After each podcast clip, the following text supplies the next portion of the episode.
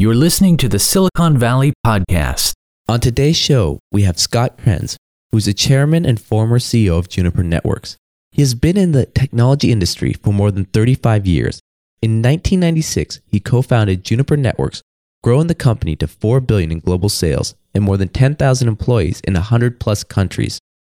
In 2010, Scott and his wife Joanie launched the 1440 Foundation, a grant making organization committed to the cultivation of truly real and connected relationships with self and others as a basis for living life.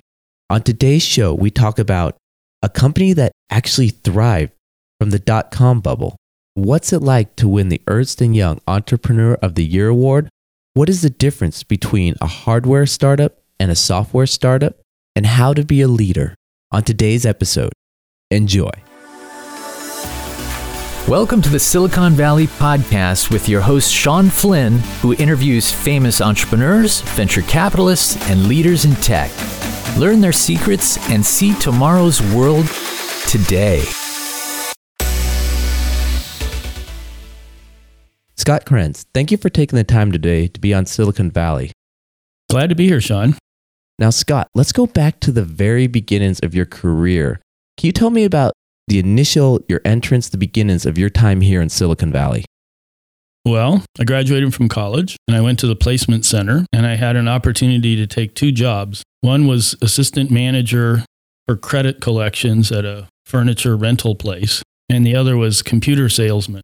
And I thought, well, I didn't go to college to be a salesman, so I'll be an assistant manager. But then I went to the interviews, and the assistant manager for bad credit for furniture rentals was predictably this job in this dingy old metal desk, dark place. And then I went to the interview for the sales job, and it was all these bright eyed people, well dressed, driving nice cars, selling technology. And I thought, well, I don't want to go work in that dark, dingy place. So I was either headed for the furniture rental business or the tech business. And since the people looked happier in tech, I did that. You started Stratacom. Can you tell us a little bit about that company and what led you to start a company? Well, it wasn't mine to start. I was part of the team, but I had worked for five or six years before that. And I ended up leaving an established computer company, no longer around, called Tandem Computers. I went to this startup, completely naive about what that even was. And I got told this story about how great it was going to be, which I believed. And then nine months later, we went bankrupt. I went on unemployment and I moved into the other corner of this bedroom, one bedroom place over this garage with my buddy from high school. And I was collecting $104 every two weeks in the mailbox was my unemployment check. Company that went out of business was given a little lifeline from an investor that had lost all their money that said, here's a half a million dollars to see if you can resurrect this. So I got a phone call from the guys that were trying to do it, and they said, we need you to come back and see if you can help us with this. So I did. To make long story short, that was the beginning of Stratacom in 1986. 10 years later, we sold it for $5 billion. But in the middle of that, for five years, it was, we, we did nothing. Five years into it, all we had done was burn all of the money that they gave us and produce no proceeds and no profits. And the company was on the verge of going out of business again. And we had a new idea. This is way outdated by now, 30 years ago. But the idea was to connect buildings together that had networks inside the buildings, but no connections between the buildings. And so our technology was if you have these two buildings and somebody in one building wants to send something on a network to somebody in the other building, how might you do that? And we had an idea of a way to do that. And so in the second five years, it went from 25 million and broke to 500 million. And we sold it for four and a half billion. The main learning of that was in the first five years, the same team, because it was mostly the same people in the company and the leadership of the company was very much the same. We were dummies because we blew $25 million and didn't produce anything. And then for the next five years, we made $500 million of revenue happen and created $4.5 billion of value. And it was the same people. So the learning about that was you're not as stupid and you're not as smart as the results might indicate, but it's really smart to be in good markets.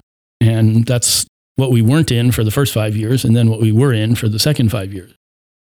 At that time, was there any competition amongst any other company and yourself for connecting building to building?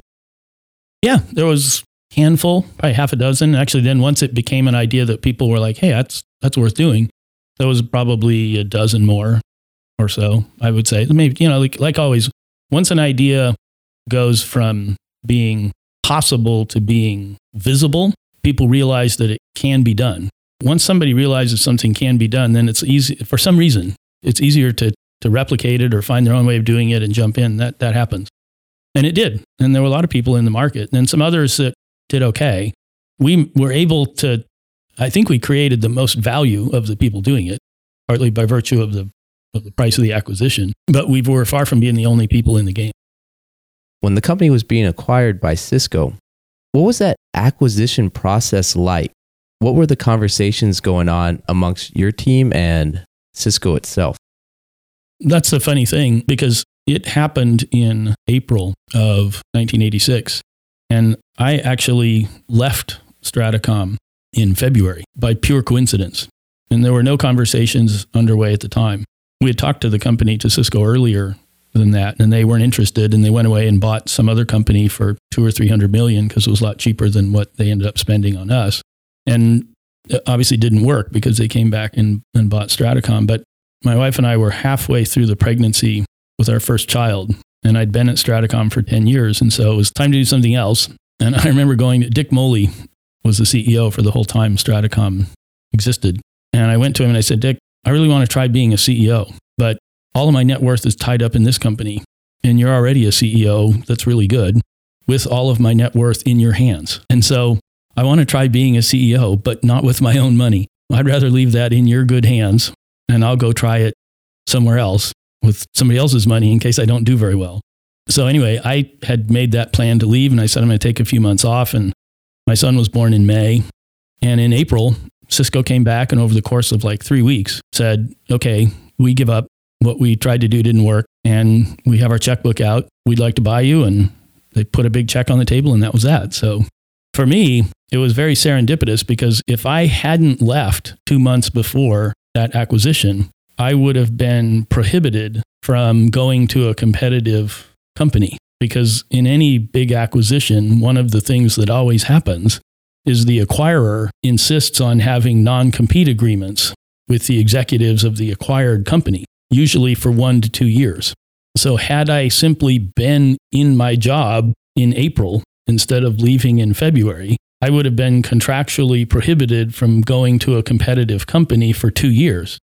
So, by the pure good fortune of 60 days and a five month pregnant wife, I was free to do whatever I want, which eventually turned into Juniper. And that otherwise never would have happened. How did you get introduced to Juniper? There were probably four or five people. Well, first off, uh, Drew, my son, was born in May, and Joanie and I were enjoying that and challenged by that. And it was in like July that I said, okay, I, it's time to it's time to get back in the game. And so I had been really out of it for several months. And Pradeep Sindhu, the founder of Juniper, who is a brilliant technologist, also brilliant enough and with a managed enough ego to realize I can handle the technology and the architecture of all this, but I'm not a CEO. So he went looking for somebody. He went to his investors and to a couple other folks he know, and probably, I don't know, four or five different people said, Hey, you need to go take a look at this company. And I met Pradeep and I met Vinod Khosla, who was the earliest investor from Kleiner Perkins. And it was by way of those introductions, what's now been a 25 year relationship almost with Pradeep, that I became enamored with him and the company, and the rest is history. What was the onboarding like to become the new CEO of Juniper? What was kind of the internal conversations or how did the dynamic change when the CEO told everyone, announced to everyone, I'm stepping down, this new person's coming in? well, I'll tell you a funny story about it. First of all, he really wasn't saying he was stepping down. He, I think there was always the knowledge that there needed to be a CEO because I was there was about a dozen people at the company at the time, maybe 15. all engineers. And Pradeep had been very open about it from the beginning that we need to see if we have a real idea here, and then we need to get somebody to help us build a company. So it was not any sort of a surprise. But the day that I accepted the job, so I said, I want to meet every person to get an idea of what this is like. So I talked to everybody individually in an interview process.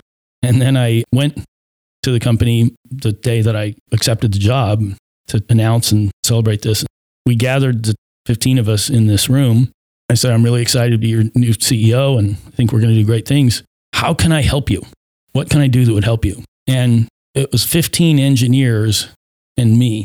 And we didn't have a product for two years after that because it was a significant development effort to produce one of these things called router. So we're two years away from the engineering effort being completed. And I'm standing there as the first non engineer in the company. And I said, What can I do to help you guys?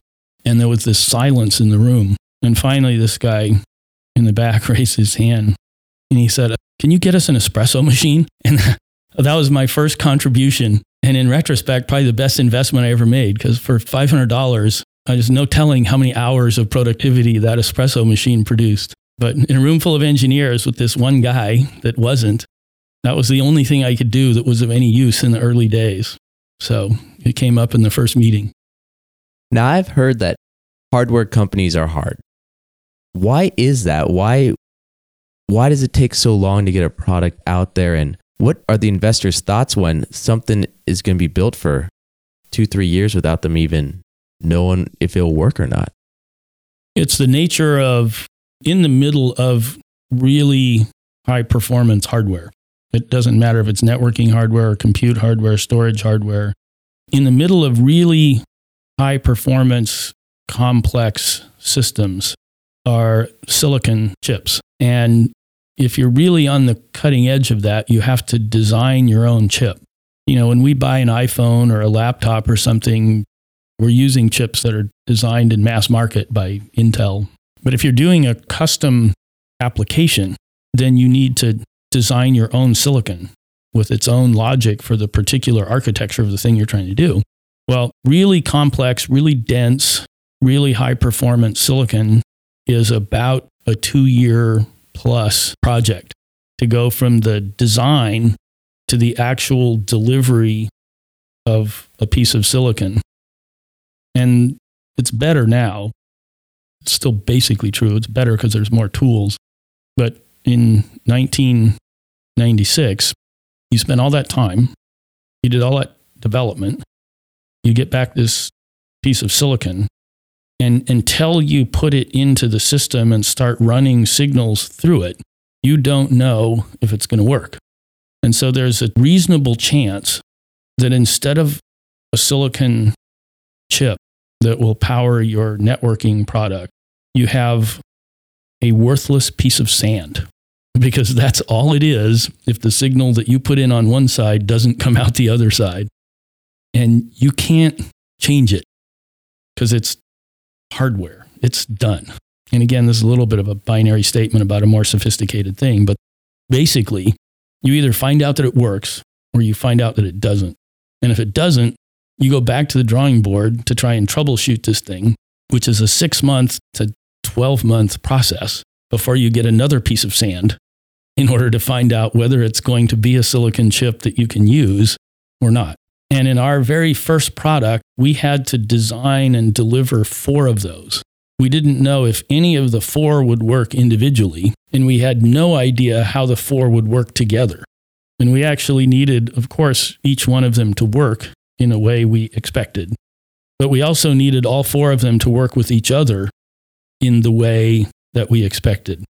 And the number of combinations that can happen when you have a large amount of processing and IO happening on each chip times four, times all the combinatorial ways you need all four of them to work, the number of ways you could get it wrong is almost exponential. And if you do that, then you lose another year of your product, which means no revenue, no product, no customers, and probably no money, no investor money.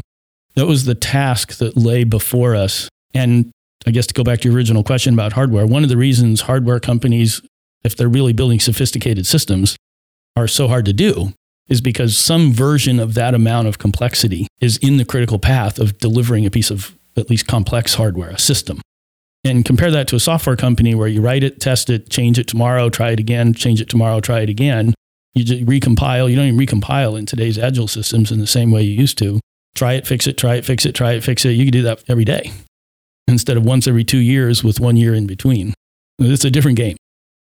Going back, would you do hardware again or would you go to a software company?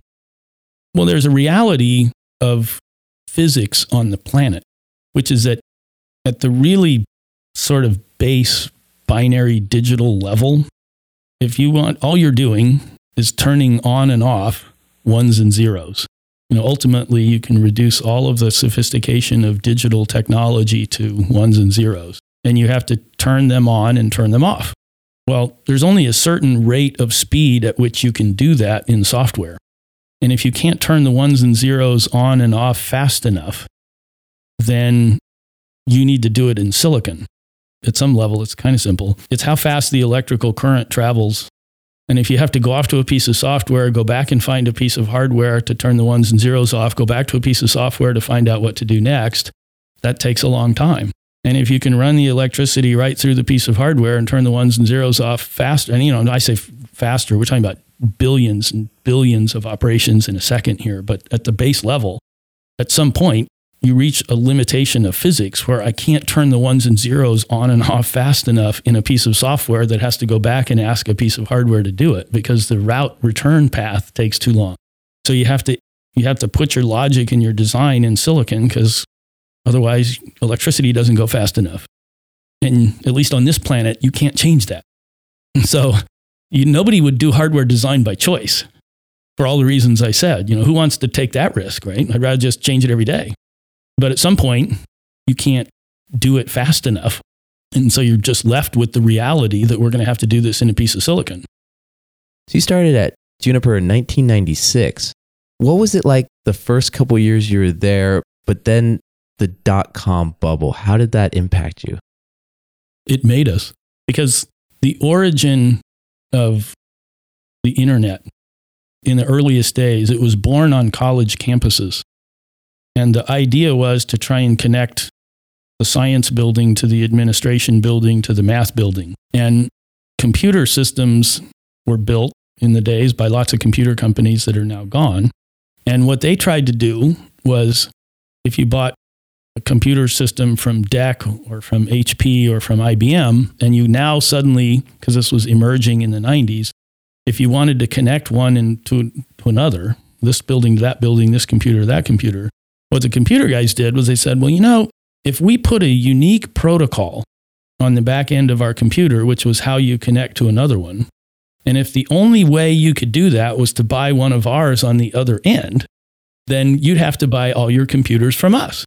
And this thing called networking that was emerging in the 90s, we could actually take over the market by making it so that the only way you could connect your computers to this thing called a network is if you bought one of mine on both ends. So routing was born so that you could connect an IBM computer to an HP computer to a DEC computer to a Compaq computer, all these companies that are gone, and it all worked.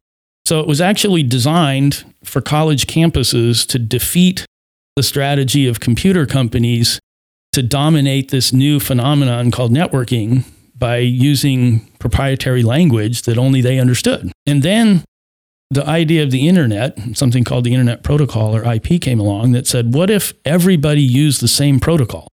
So the reason routing was born because the idea was we'll just build one language and everybody will talk to it.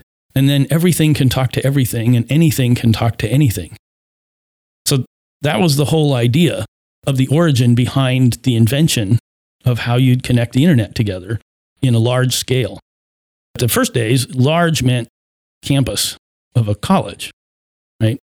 Well, even then, you could see it was going to be a lot bigger than that. Nobody could predict where we are today, but it was obviously going to be a much bigger thing that was going to connect not just campuses, but let's just say eventually the whole world. And so you now had this scale of design you had to meet, which was totally unrelated to what it was born to do. So, one of the analogies for that is like saying designed to a whole different scale point. It's like saying, can you redesign this house and make it into a football stadium? No, you just might as well bulldoze the house and start over knowing you're building a stadium. That was what had to happen in the evolution of all of this that became Juniper. And, and we had a glimpse of that a little bit ahead of when it was actually happening. And so we were building these giant machines, giant at the time. And the big fear when we were building them was, you know, when we get done with this, the world's only going to need five of them and we'll be done. And how's that going to work? And so we built this really fast, really big at the time thing. But of course, the internet came along and got much bigger, much faster than anybody thought. And so we found ourselves in this combination of being thoughtful enough to try and, you know, the sort of classic Gretzky line, you know, skate to where the puck is going to be. But we had no idea the magnitude of the opportunity. And so when it happened, and we came out with our product, which fortunately worked, we did the first three years the company existed, we did 100 million, 600 million, 900 million. Because all of a sudden, everybody needed something that large. And we had a football stadium, and everybody else had houses. And so it was a right place, right time with at least some credit for some forethought, but a lot of good luck that it also happened exactly when we were ready to capitalize on it and before other people figured it out. At that time, with that massive growth, was there any scaling issues? we don't have time for how many scaling issues there were. People, processes, systems, everything broke. And stuff was being held together by pencils and spreadsheets and what we call diving catches, meaning that, you know, we were just about to need to finish a quarter or do something to a deadline. And there was no process that you could rely on to do it. And so somebody just dove, gave up their body to catch it just before it broke and make it happen. And those diving catches in the midst of this rapid scale that we were totally unprepared for became famous. And that became a part of the culture. Not necessarily a great part of the culture, because then you became a hero for making a diving catch, which also de emphasized the importance of creating a process so that you didn't have to make a diving catch, which took us a while to figure out.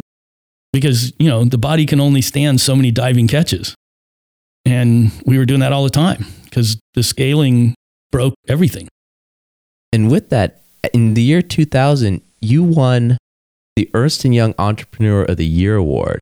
What were some of the key events you think that led to you winning that award and how was winning that award? Tell us a little about that. One you could call it it's the Ernst & Young Right Place at the Right Time award because the room was full of all kinds of people that had done amazing things and ours happened to be in the middle of a thing that was bigger than anybody else's, happening faster than anything else. And so it appeared as if we had magically created that. And really, we were just on the wave of what was happening. But it was fun. It was great for the company to get the recognition. You know, I think coaches and CEOs and leaders many times they get too much credit when you win and take too much blame when you lose. So, CEO of the year, quote unquote, means successful team, right place, right time, and, you know, right forethought. It's not as if it's a pure luck. That's what I learned at Stratacom. When you're in the right markets and you do the right things, you look smarter than you are. And that was a grand case of that. And then you were at Juniper Networks for another eight or so years after that. What were some key highlights in that next segment of your career there?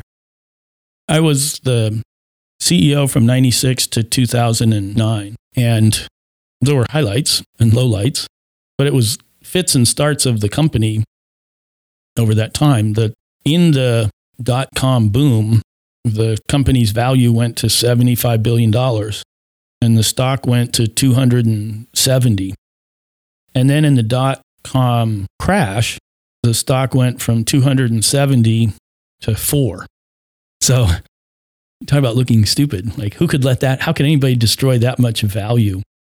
But it was overvalued to begin with, and then it was overcorrected and undervalued. And so you look like you created the value in the beginning, then you look like you destroyed it in the end. And it's part of the whole boom and bust of those early days of all of it. And, you know, one of the things that happened in, the, in that time that was a highlight, you know, might not seem obvious, was when it crashed and our revenues flattened out when they'd been rocketing. And that's why the stock collapsed. And people said, you need to stop spending on research and development and engineering at the same pace because you're not making as much money. And I said, we're not doing that. And so our profit margins went from 35% plus to zero. And we made absolutely nothing because we spent all the money on research and development anyway. And that was to preserve the lead that we had in the market. And if we'd have stopped spending like people wanted us to do, instead of having a $4 stock, maybe we'd have had a $10 stock, but we'd have lost our lead and we'd have become totally overrun. And that was when the company was a billion and a half dollars or so. And today it's a $5 billion company. And one of the reasons that it is, is because in those days when people were telling us to stop spending money and that we didn't know what we were doing, because who could destroy all that value? One of the things I'm probably most proud of looking back on is having said we're spending anyway. And we're doing it because it's the only way, and the company won't be here if we don't. And we preserved the lead that we had. And that's one of the ways that company came out of all that and continued to grow. So it's one example. In general, what I'd say is some of the, the things that I'm probably most proud of that happened over the course of the 12 years of being the CEO were not the things, the decisions we made in the good times, because those are easy. Those are the ones that we made in the bad times that were more courageous, that are the best. Were there any moments there when people were trying to tell you to cut the research that you were worried about staying as CEO? Yeah, a little bit, I suppose. You know, I, what I tried to do at the time is I tried to step back and say, Am I doing everything that you could reasonably expect somebody else sitting in this chair to do? Have I, have I really done as much as I could imagine anybody trying to accomplish in the midst of whatever the situation is that might cause people to think maybe you shouldn't be the CEO anymore? If I could answer yes to that question, then after that, whatever happens, happens. You know, because don't worry about things you can't do anything about. And if I'm not doing everything, then I obviously should do something different. But if I've done everything that a reasonable person could think of to do in this situation, and by whatever circumstance, it ends up being the decision of somebody else's that I shouldn't be the CEO anymore, well, then I can't do anything about that. In 2009, what led you to want to take the next chapter in your life? Why not still be at Juniper, maybe even today? I'm still there today as the chairman, and I have been. But that was I was the chairman and CEO in '96, and so I've been the chairman for too long, 23 years now. But 12 years into being the CEO was five years after my dad died, which was in 2004. And that was a real life intersection for me because it was sometimes what I call a confrontation with mortality. And even though I knew death was real because I was 45 years old when he died, I hadn't really had the firsthand experience with it in the way that I did losing my father. And I continued to be the CEO for five more years because I tried to pretend like it wasn't as meaningful as it was.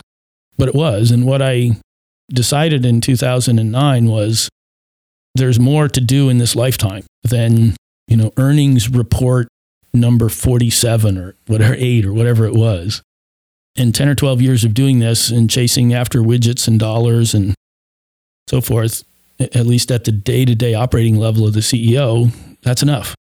There's different priorities for me and different settings I needed to put myself in in order to pursue them then to maintain the duties and responsibilities of being totally consumed by the job of being the CEO 24 hours a day.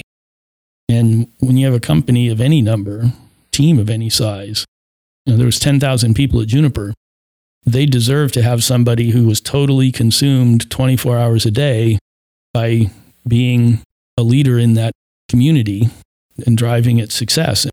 I couldn't continue to make that commitment that they deserved in that role. And so it was time to recruit somebody else who was really prepared and wanting to do that. For a company of that size, what is it like when the CEO goes to the board and says, it's time? It depends on how you do it and what the circumstances are. In my case, I went to them and we all talked about it and they said, I need to make this change for my own self. And so I I will go recruit my successor. I'm not going to quit and walk out of the company. I mean, the company to me is kind of like a, it's like a fourth child. It was part of birthing it and raising it. And, and I have that commitment to it just as any parent would, which is lifelong. I just, I wasn't the right person to be consumed by it 24 hours a day after 12 years. So I went to the board and said, let's just know that this change is coming and I'm going to recruit my replacement. And the board makes that decision, but I'll bring you the candidates. So we did that and we hired uh, Kevin Johnson from Microsoft to take over the CEO role. And I went to be the chairman only at that point and, and set aside the CEO duties. So, you know, done well, it can be a graceful thing. And, and we were able to do that. And then after that, transitioning from that to right now 1440 multiversity what was the thought process did you just want to stay retired for a little bit or was there this calling in the back of your mind to do more what brought this next next thing on it came about as a result of those five years between 2004 and 2009 because there were two thoughts that circulated in my myself one was there's more important things than just widgets and dollars.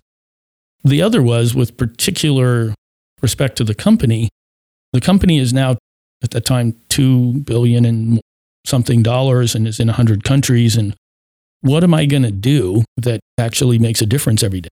And the answer to that for me was leadership development because I can't be in 100 countries. And in fact, even if I magically could be, I'm not smarter than the people that grew up in those countries and lives there every day and owns whatever that job is of engineering or manufacturing or sales or marketing, what have you. So, you know, it's not for me to parachute in and do something brilliant that somebody focused on it all day couldn't do.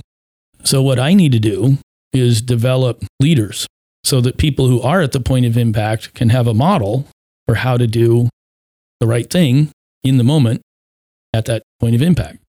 And so I started in on this pursuit of leadership development. And the, one of the first things I discovered is that nobody cares who you know until they know who you are. And so the job of being a leader isn't a matter, at least not at first, it's not a matter of how eloquent you can be or how brilliant your market insight or your strategy or whatever is. It's how authentically can you show up as who you really are with the courage to do that and the vulnerability to do that that causes people to look at you and say, This is a real person sharing not what they want me to believe, but what they actually believe. Because we all know the difference. We do it sometimes even subliminally, but we know. If somebody's telling you something that is some fabrication of what they want you to believe, you know it. And if it is, then I'm suspicious. And on a different tangent, we could go into the neuroscience of why the brain cells that are programmed for our survival put us into fight or flight mode when we're suspicious. There's regions of the brain that kick in and regions that shut down, and we're programmed to survive. And if we are suspicious that we don't understand our surroundings, if the bush is rustling and it could be the wind or it could be a lion, you can't afford to ignore that. You can't ponder casually what that might be because if it's a lion, you're dead. And so when we're suspicious that we may be in some danger, we don't engage in deep thought. We run or we fight or we do something. We freeze, one of those three. So, anyway, in leadership, if you aren't trusted and safe in a place where you know that you're hearing the real thing from the leader, the leader might as well not waste their time trying to tell you a bunch of things about what you should do and about the market and about the company and about anything, actually, because you're not listening because you don't know whether you might die. And the thing about this survival programming that's in all of us is it hasn't kept up with the times. It's what was put in us a million years ago for the species to survive. And, you know, it's just like anything else. If you don't update the software, it's pretty far out of date a million years later. And so today, if we're afraid of a presentation or afraid of a conversation with somebody or worried about how we might look or what we might think, the brain treats it as a life or death situation unless you're able to manage that very consciously, very differently. And that's very outdated programming that doesn't really work when you're trying to inspire a team. So, anyway, that's a function of the design of the human mind and human body. And originally at Juniper, when I went into the leadership development field, took me several years to make that association that that's really where leadership development starts. And the move to 1440 was simply an expansion of that because that need to show up in a relationship in a courageous, authentic, vulnerable, real way is the same requirement whether you're talking to an employee or to a spouse or to your friend or to your child or to yourself if you're making up some story about who you wish you were or who you want other people to think you are, that's not going to go over very well anywhere. And said in the positive, which I prefer, if you are, then a much richer connection can be built in your entire life. And so 1440 is just the outgrowth of a belief that is applicable for leadership development in the professional world.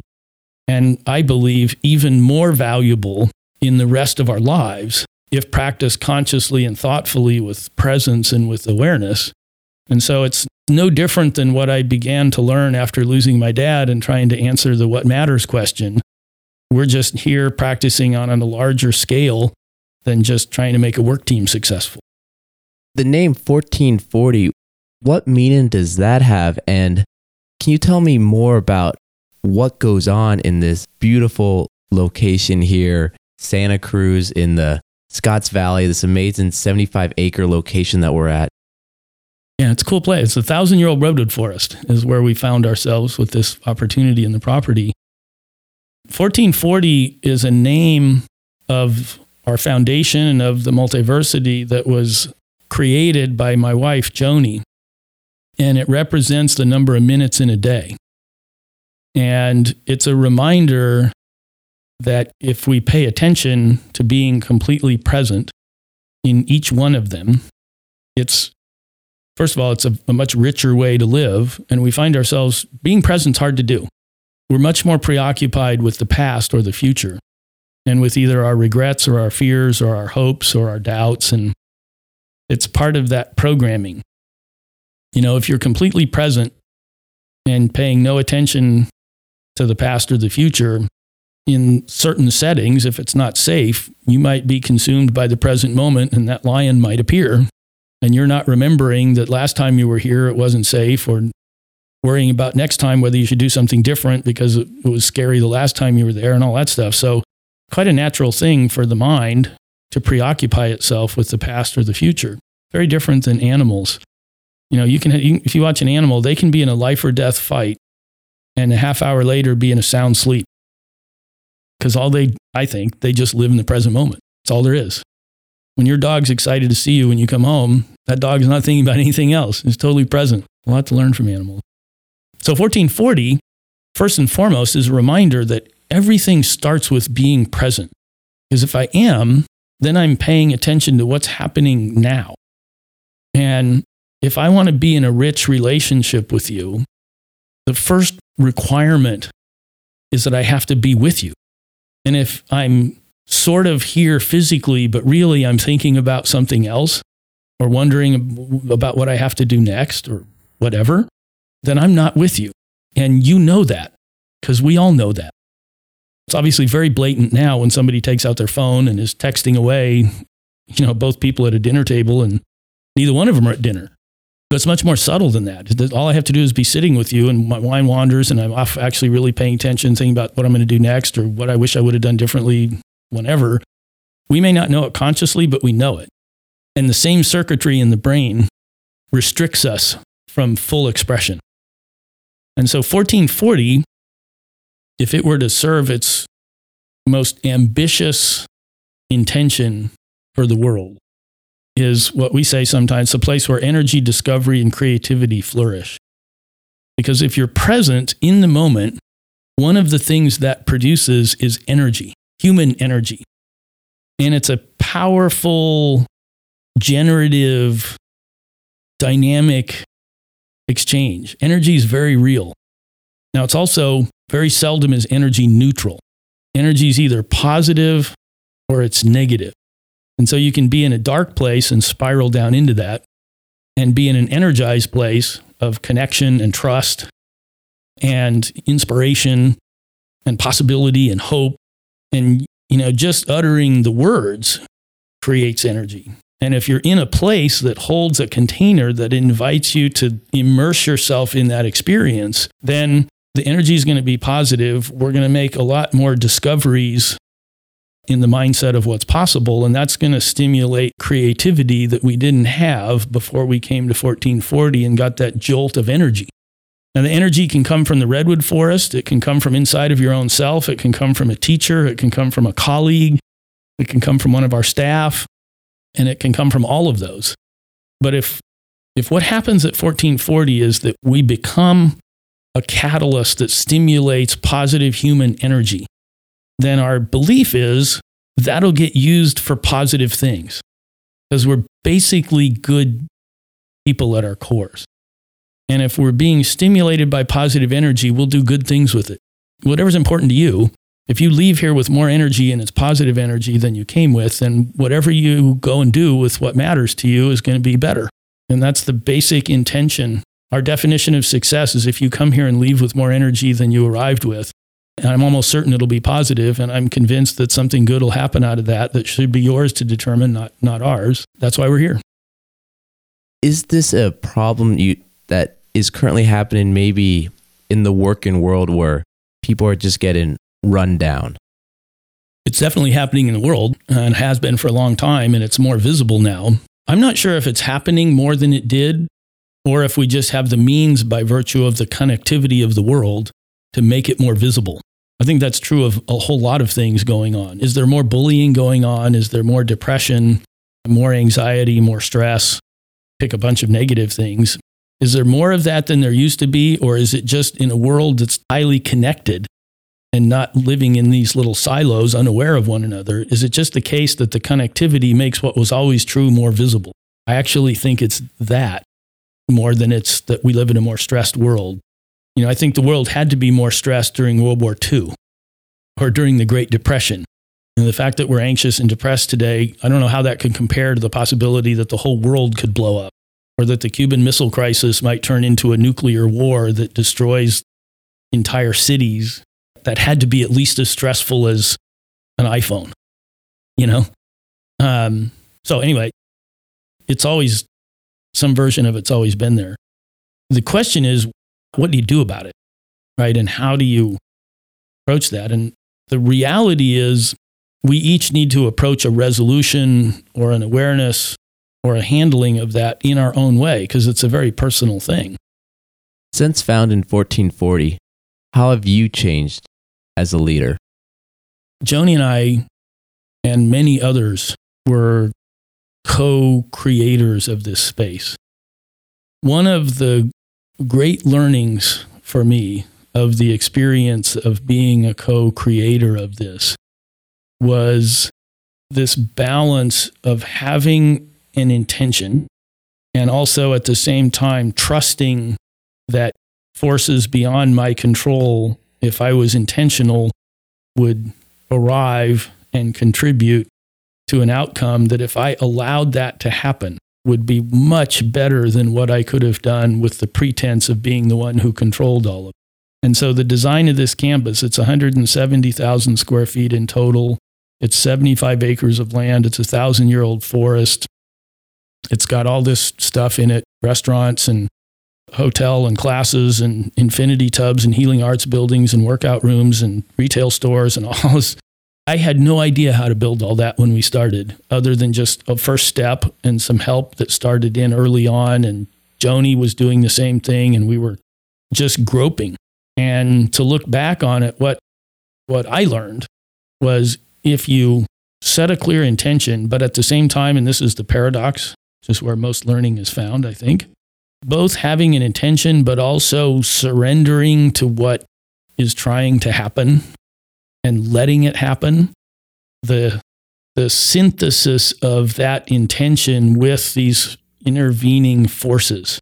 And in this case, it was people that showed up on the design, people that showed up in the construction, people that showed up in the imagination of how it would all connect and how it should be used and what we should do with it, and a whole community of contributors with no particular design for how all of those participants would appear created something that was so far beyond what any one person could have done, or I'll just speak for myself. It's so far beyond what I could ever have done if I was operating under the pretense that I was in control of it. And so the ability to surrender, if you're interested in a book, Michael Singer wrote a book called The Surrender Experiment manifesto of his about a life that he led on the premise of surrender. And it doesn't mean have no intention and be rudderless, but it means allowing forces larger than yourself and being aware of when they appear and which how to embrace that you produce something that's way more than you ever could have done. And it requires giving up the pretense of having control of outcomes, which is the surrender part that's scary. But to the degree that I can do that more every day in my life. If you had this knowledge back when you'd started StrataCom or first gone to Juniper, how would those companies have been different? They'd have been more successful than they are today by far because I could go back through stories of times when I was being signaled about things that I knew if I'd have let them happen should have happened that would have created stronger, better companies. But instead of letting those things happen, I pretended to control what I thought was supposed to happen instead of what was trying to happen. And it interfered with the success of both companies. Is there any more advice that you would give an earlier you or entrepreneurs out there that are starting their journey now? You know, the, the thing about questions like that that I am committed to is to try not to give trite answers because there's so many trite things you could say about a question like that. But I guess I would say a couple things. One is what I was just talking about, which is be willing to surrender to the fact that you are not in control of the outcomes and don't adopt the imposition of others to pretend that you are. And sort of an extension of that is be who you are unapologetically instead of who you wish you were or who you want someone else to think that you are.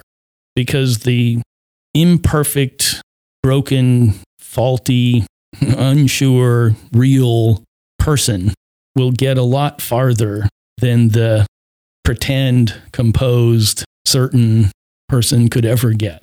And I'll just speak personally for me. One of the most difficult things for me, two of the most difficult things for me to do still today, 62 years into it. One is let go of outcomes.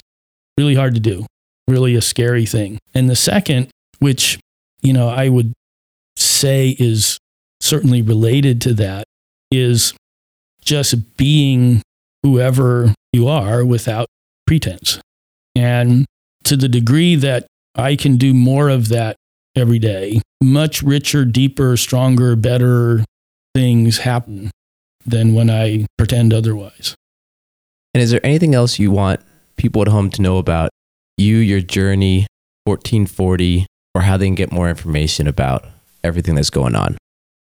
It's easy to get more information about 1440. You can just go to 1440.org and find out classes and programs on the website. You can call us we would love to have you know the next 100,000 people come and experience things that some of those who have been with us over these first 2 years have found and we will bring our best intention around deep hospitality uh, to welcome everybody who comes so that's a good way to find us if one is interested to do so otherwise i think that if if people can set their own intentions in their own lives and the good news is you don't need anybody else the bad news is you have to do it yourself. and like I say, it shouldn't be bad news, it's just truth. So if we can if we can help people step into what they really want and be energized to take ownership of that, then that one person becomes a model for the next and the next and the next. And I think that's the best gift we can give anybody isn't to tell anybody what to do or how to do it. It's just to model it, each of us in our own way. And when you're talking about stuff like this, which is spiritual, relational, emotional, inner work, there is no such thing as a teacher who can tell you how to do it. There's just modelers who do it the way it works for them. And those of us who are in the company of those who model those things just learn by association. So that's really what we want to try and do here. And if that sounds of any interest, come and spend some time with us. Great. Scott, thank you for taking the time today to be on Silicon Valley. And we also want to thank Michael Balistreri, who made the introduction that allowed this interview to happen. His information will be in the show notes. But Scott, once again, thank you for your time today. You're welcome, Sean. Great to be with you. Thank you for listening to the Silicon Valley Podcast. To access our resources, visit us at the siliconvalleypodcast.com and follow our host on Twitter, Facebook, and LinkedIn at Sean Flynn SV. This show is for entertainment purposes only and is licensed by the Investors Podcast Network. Before making any decisions, consult a professional.